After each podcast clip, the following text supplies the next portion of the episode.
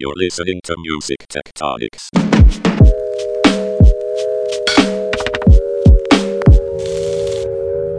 Welcome back to Music Tectonics, where we go beneath the surface of music and tech. I'm here at NAMM, the National Association of Music Merchandisers. It is a huge trade hall filled with 125,000 people looking at instruments and gear and software and lighting.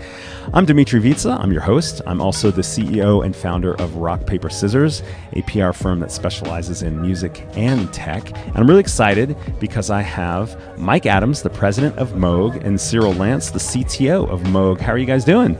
Great. Awesome. Thanks for being here. So, I'm sure our audience is familiar with Moog, but what are some things the general public might not realize about the company? Uh, been around uh, since 1954. Um, Bob uh, founded the company building theremins out of his, uh, I guess, his garage or basement with his father. Paid his way through college with that, and uh, met Herb Deutsch in the early 60s. Um, he and Herb worked on a synthesizer concept back then, and the company kind of went away for the, I guess maybe the late 70s and 80s, and then uh, Bob uh, refounded the company in Asheville in 1994, and we've been um, building musical instruments since then. Unfortunately, Bob decided to pass away in 2005, and Cyril came on board then. I came on uh, board uh, 2002 and uh, we've both been there. Cyril now about 15 years, and this will be my 18th year. Wow, that's great. I mean, it's so interesting because um, the company has such a uh, uh, storied history. You know, I mean, that this I didn't know the story about the theremin. I mean, I wish I put myself through college building theremins. Yeah, pretty cool. Um, so I'm going to jump to the future, and then we can build back up from the past. What are the current trends in, in synthesizers and keyboards? Well, you know, we're uh, it's uh, you know we're setting the trends our, ourselves. You know, last year we came out with the Moog One, which is a first polyphonic analog 16 voice synthesizer. Um, it's winning all kinds of awards out there. So you know, companies really focused on innovation, continuing to push the envelope for analog design and and instruments and creative ideas uh, that uh, take the form of that product and many others that we've um, put together uh, over the last couple of years. Gotcha. Um, how's the interest in retro synths impacting the overall industry and fans' experience of music? Well, Dmitri, I mean, uh, when you say retro synth, uh, that's you know that's where we began. We're we are the retro, so uh, we've been experiencing the amazing uh, renaissance of analog synthesizers. Uh, you know, almost ever since I got there. When I first got there, there was a lot of software synths, um, and today, you know, I think people have really recognized the that they're a compatible world together. And um, if you want uh, feel and touch, um, you know, hardware is what you need. If you're trying to just get into it, the software world is a very uh, quick and easy entry into synthesizers. Interesting, sir. What about what do you have to say about that? Well, I think what I would say is that um, the word retro is probably no longer applicable, and I think um, the, the, the creative music community has really moved beyond that, which is ex- extremely exciting. And I don't think any instrument that we make is retro. I think it's they're all forward looking, and I think the the um, you know, Moog, we well, actually, the whole music community was very lucky in that these some very fundamental concepts came about in the 50s and the early 60s of how to uh, control sound electronically.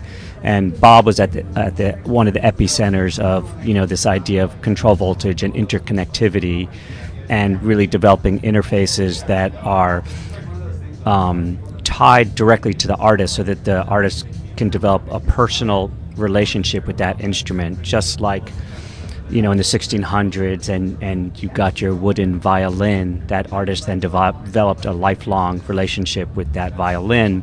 In the same way these instruments are are tools for artists to kind of expand and um, actualize on their on their creative vision and um, develop a tool that that is kind of infinite in exploration so, you know, we think of it as retro, but really we're just the continuation of this incredible tradition of creating tools for artists to express themselves that started, you know, thousands of years ago.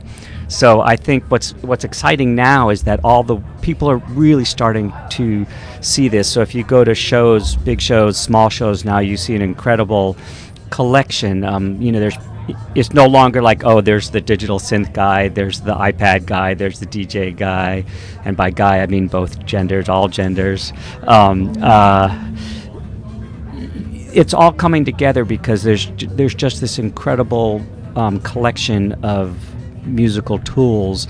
So i feel like what we do is, is not retro in any way. It's actually trying to use the traditions and the legacies and the knowledge that we have, the particular magic that we can create, and contribute to this incredible wealth of options for artists out there to in- express themselves.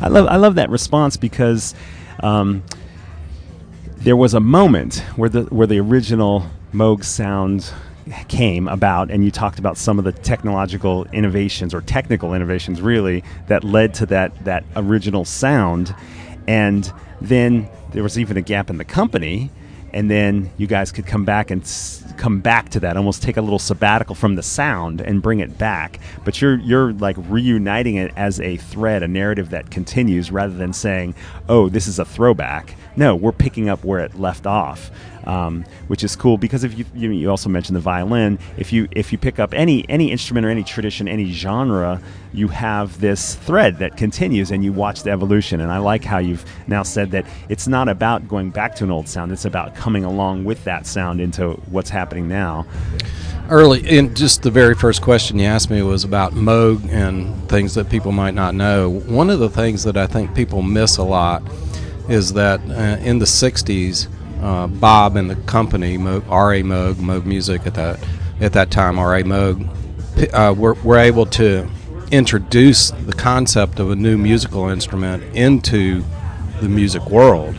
And I think a lot of people really, um, you know, that's kind of that's disappeared in the last 15 or 20 years as, as he's passed away. And but you know, at the turn of the century, I think it was Time Magazine said it was one of the greatest inventions uh, of the of the uh, 20th century. So um, I still think that uh, we need to give him due for that because uh, to introduce any kind of new musical instrument in this world is very difficult. And the synthesizer is really one of the very few that has actually taken hold. Yeah, that's a good point. You know, um, since we're talking about taking a historic moment and turning it into a modern moment and, and current creation, I'm curious what new trends you see more broadly that are emerging in how people are making music. You know, I can only there's so much to that question, so I'll just give you some of my personal thoughts about it. Um, I think um, one of the things that really inspires me um, is that uh, technology is evolving in a way that is en- enab- is empowering more people to create. It's empowering more people to collaborate, and it's empowering more people to listen.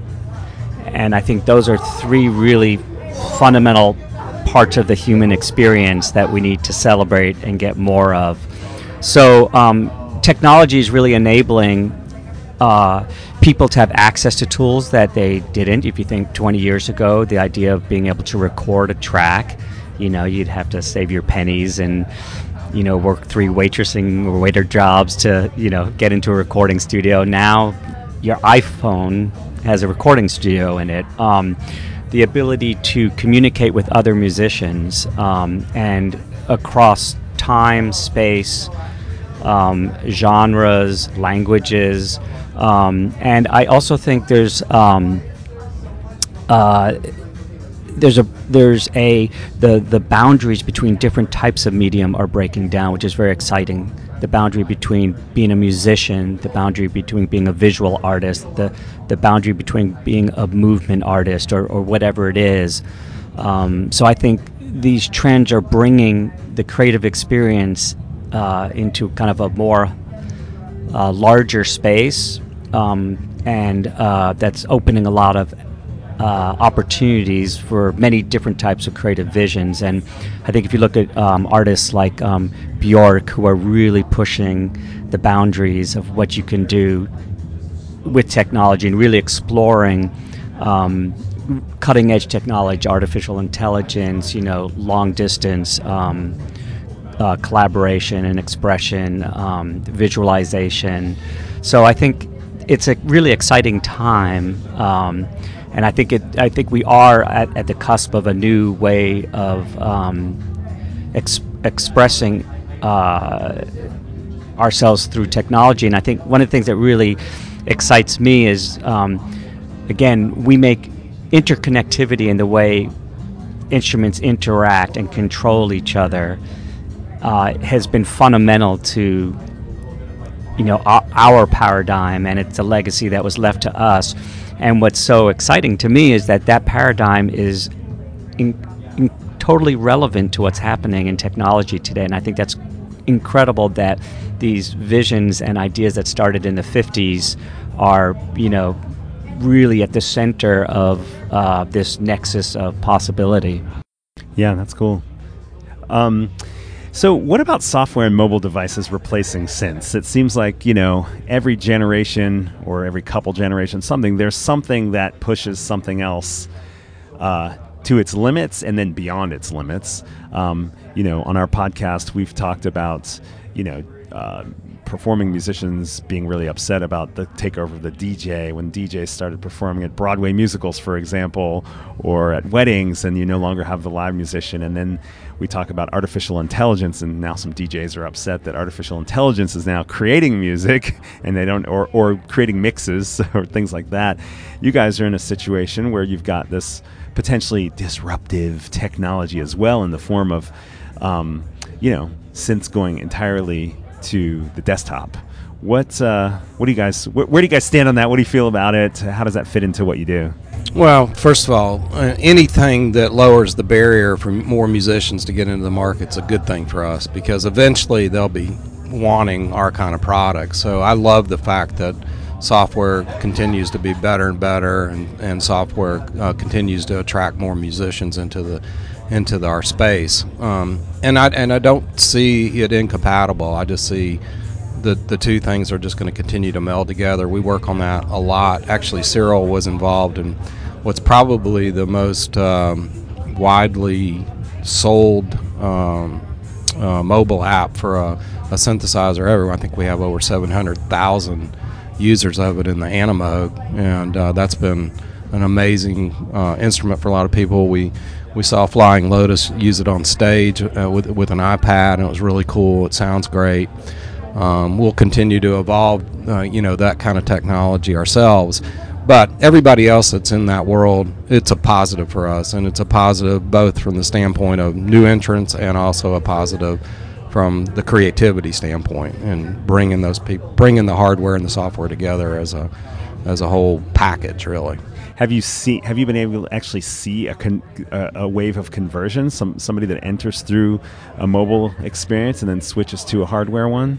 I wished I could answer that. You know, um, Apple makes it very difficult for us to see those users uh, of Animoog. So I'm sure if there's 700,000 users out there, I'm sure that's happened, but I can't point to anything in particular. I mean, I like your answer. I mean, it's it's it's seeing more of a, a larger context, a bigger picture of it's not about an either or, it's about a pathway. And also, you guys keep coming back to creativity, which is super fun to hear. And somehow, Moog has this identity, this brand that really does give. I mean, maybe it's because it was founded by an inventor and his origin story is kind of, even if you don't know the story, you feel the story. And uh, it, you, it, you know, in a way, there's something about Moog that you, you kind of think there's some crazy creative brain behind things. It's not, and, and you know, that's not a that's not some imagined perception. We see that almost every day at the place. I mean, I can tell you, just the fact that Cyril's here fits into that that narrative. Um, you know, Bob when he was um, uh, diagnosed with cancer the last person that he said you got to meet this guy, and it was Cyril. Mm. And uh, even you know we feel his presence in our place every single day. He's there. If you come to visit the factory, you'll you'll feel him as well. And it's one of our core values is just to continue to to honor him and do his work. That's awesome. Yeah, there's a. I'll um, I just want to jump in because there's an interesting story. You know, everything we we tend to think that things that are happening now are new, but you know, th- there's always a parallel. And one of the parallels to what you said, um, when Bob first um, came out with the synthesizer, a lot of people take for granted just how radical that was. Like those sounds, the sounds, and the possibility of playing musically. There was a lot of people that were really, really upset at Bob because they thought he had invented something that was going to replace the orchestra and that working musicians, you know, union musicians were all going to lose their jobs. So I think it's funny that you're talking about disruptive technology now. But that's what people said, you know, when Bob first came out this instrument. But it's it's it's great because of course that's silly, you know. I mean, things come and go because of of how people want to express themselves. And, and, and a tool reflects culture and what needs to be expressed in the moment. And sometimes tools. So when digital synths came around, that was disruptive to analog synths because it was new and different. But eventually, people said, "Hey, digital synths are good for this, and analog synths are good for this." And now we're at a place where they're all melding together, and there'll be something new, disrupt, quote unquote, disruptive. But really, it's just going to push people to create more, and they'll find. So it's like a big party that's getting larger and larger. Mm. You know. It does seem like it is. I mean, it seems like more people are making music than ever before. And even if it's a 10 year old with an iPhone that makes some music, uh, that's a that's a 10 year old that might not have been making music if they weren't bored in the restaurant taking their parents phone away from them or whatever it is. And then what's going to happen with that kid? Or even the video games you know that they're playing that then influence their musical vision and and roots and and turn into some other new genre or something like that. Yeah, um, it, uh, I like that image because when um, we designed the Animoog, um, it was really interesting because the concepts behind, the Animoog were things that I had been working on in the hardware realm, and then the, you know there was this first iPad, and I was like, wow, I could really test these ideas out a lot easier on this thing than building all this hardware.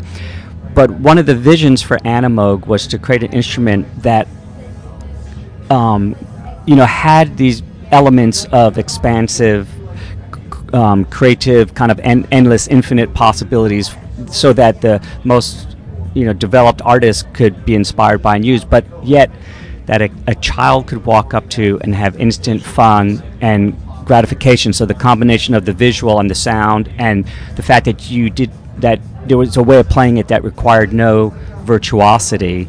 And one of the really gratifying things when Animoog first came out was uh, you know, hundreds of videos came up on YouTube of people handing Animoog to these very, very small kids, their eyes lighting up and seeing the visualization of the sound and just moving their fingers around.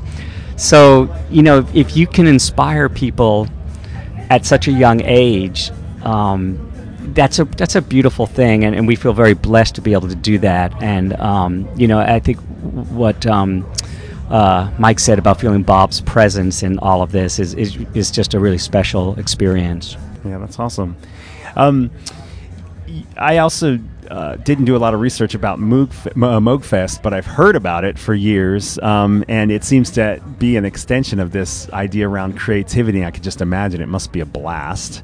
Um, I'm curious, uh, have you seen certain genres that feel like they're uh, identified with Moog in a way because of the sounds of Moog? Are there new genres that are emerging as you guys have instruments emerging, or are there artists that our listeners could go out and check out and know that they're part of the this cultural phenomenon that is Moog?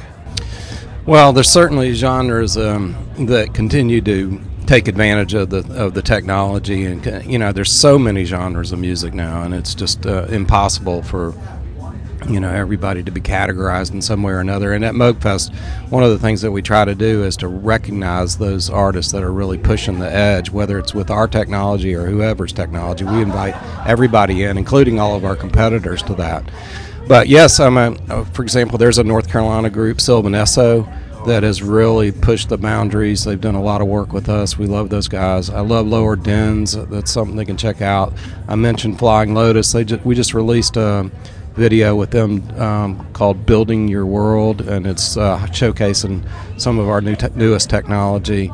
So um, I think you know there's there's certainly at Moogfest and um, throughout the world there's there's artists that are pushing the boundaries with our technology. It's really great.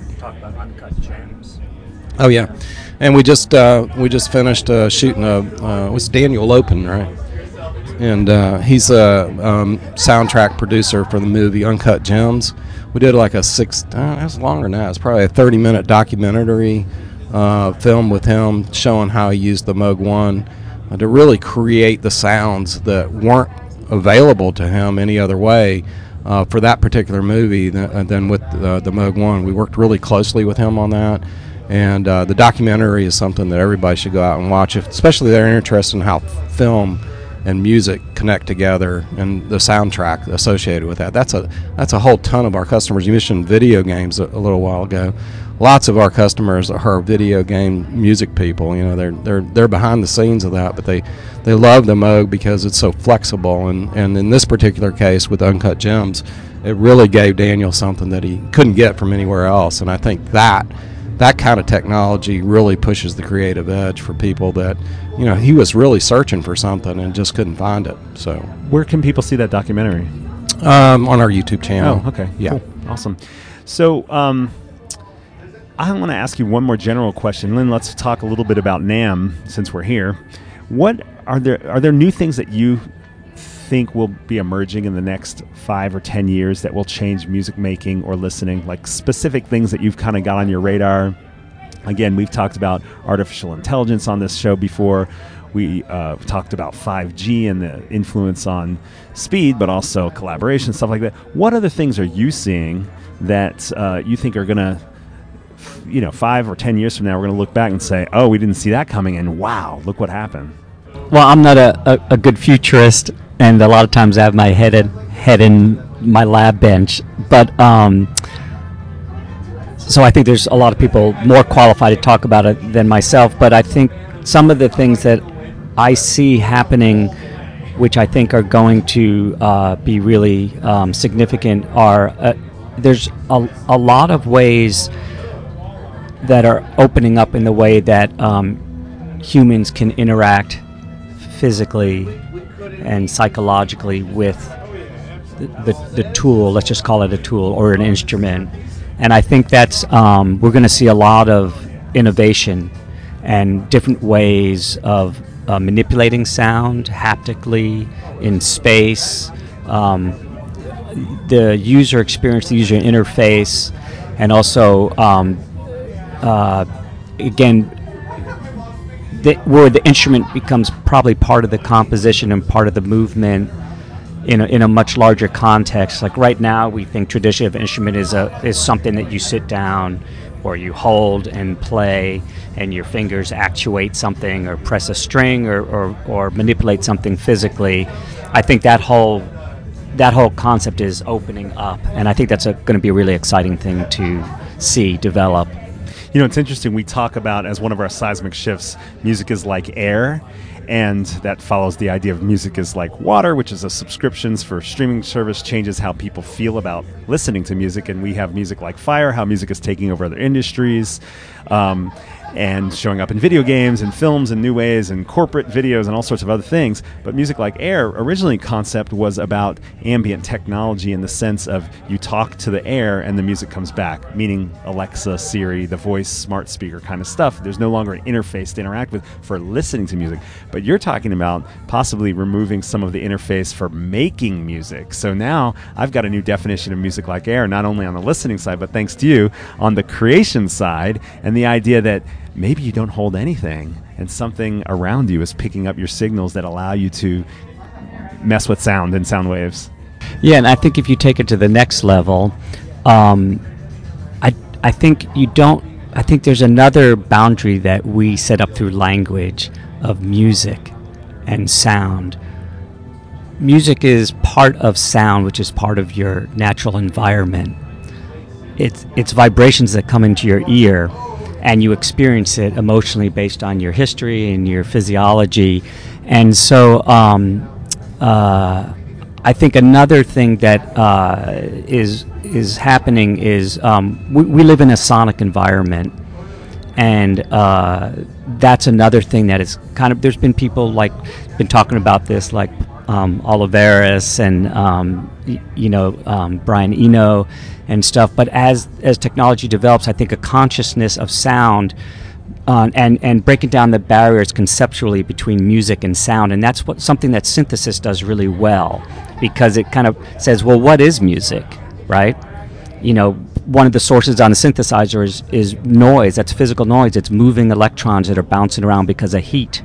That's a very physical, visceral source that is, is then getting translated into sound, but it's it's a, a real, you know, physical manifestation of the environment, um, and. Uh, so another thing that I think that we can look towards is the relationship between sound and our physiology and how does sound affect mood how does sound maybe help you get through issues like depression sleep disorders um, and and people are using it to study um, helping people with autism and all sorts of physical things so if we really t- pull the pull the lid off the thing because a synthesizer is a, is something that creates sound that modifies the environment you're in, and we take the word music out, or we say music is just a human concept that we throw in that pot.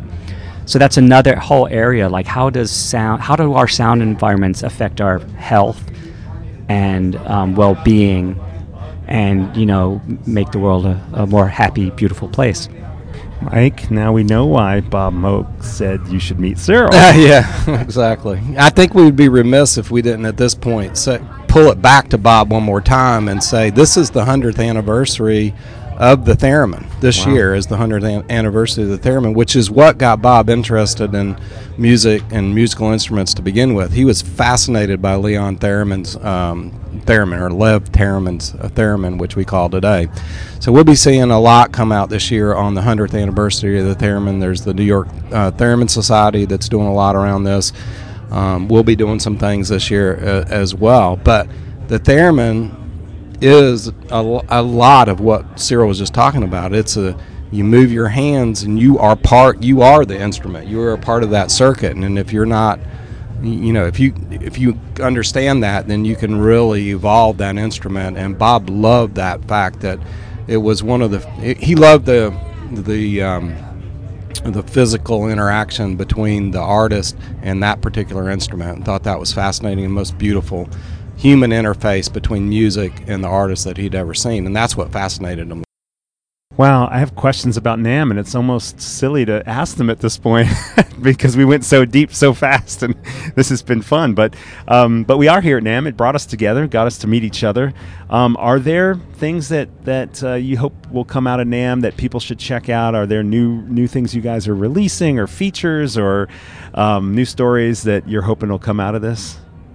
We do. Well, we do have a couple of new releases um, here at NAMM. We've got um, a new uh, Subsequent 25, which is we've been uh, we've had this product called the Sub Phatty for um, I don't know probably 10 years now, we're just uh, added a paraphonic uh, capability to it and some other capabilities, and people are really digging that. Uh, Cyril can probably talk a little more about that. And we also did a retro release of a vocoder uh, that Bob had designed in the maybe late '60s, probably.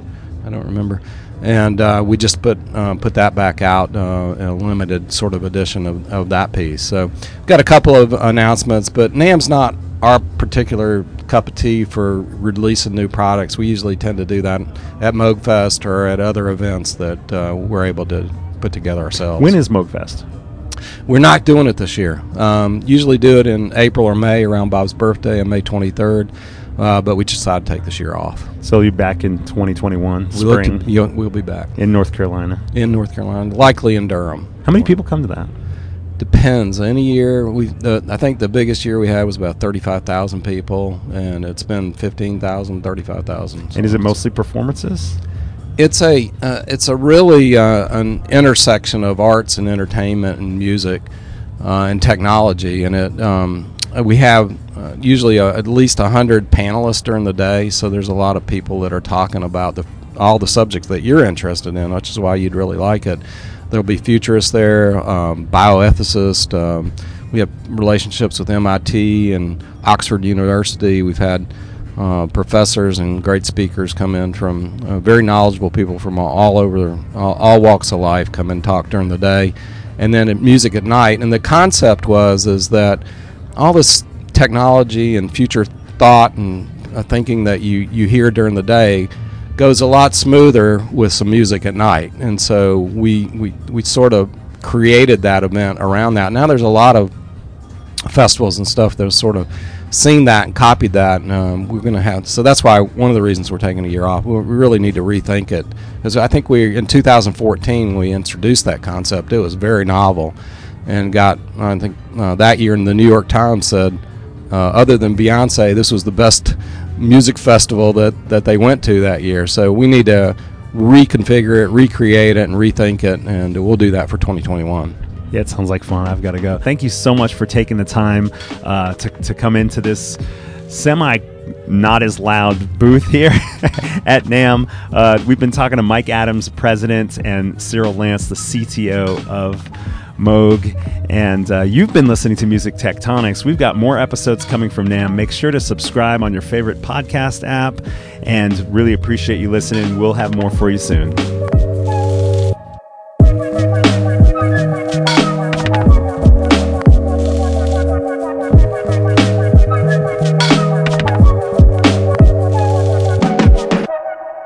Listening to Music Tectonics.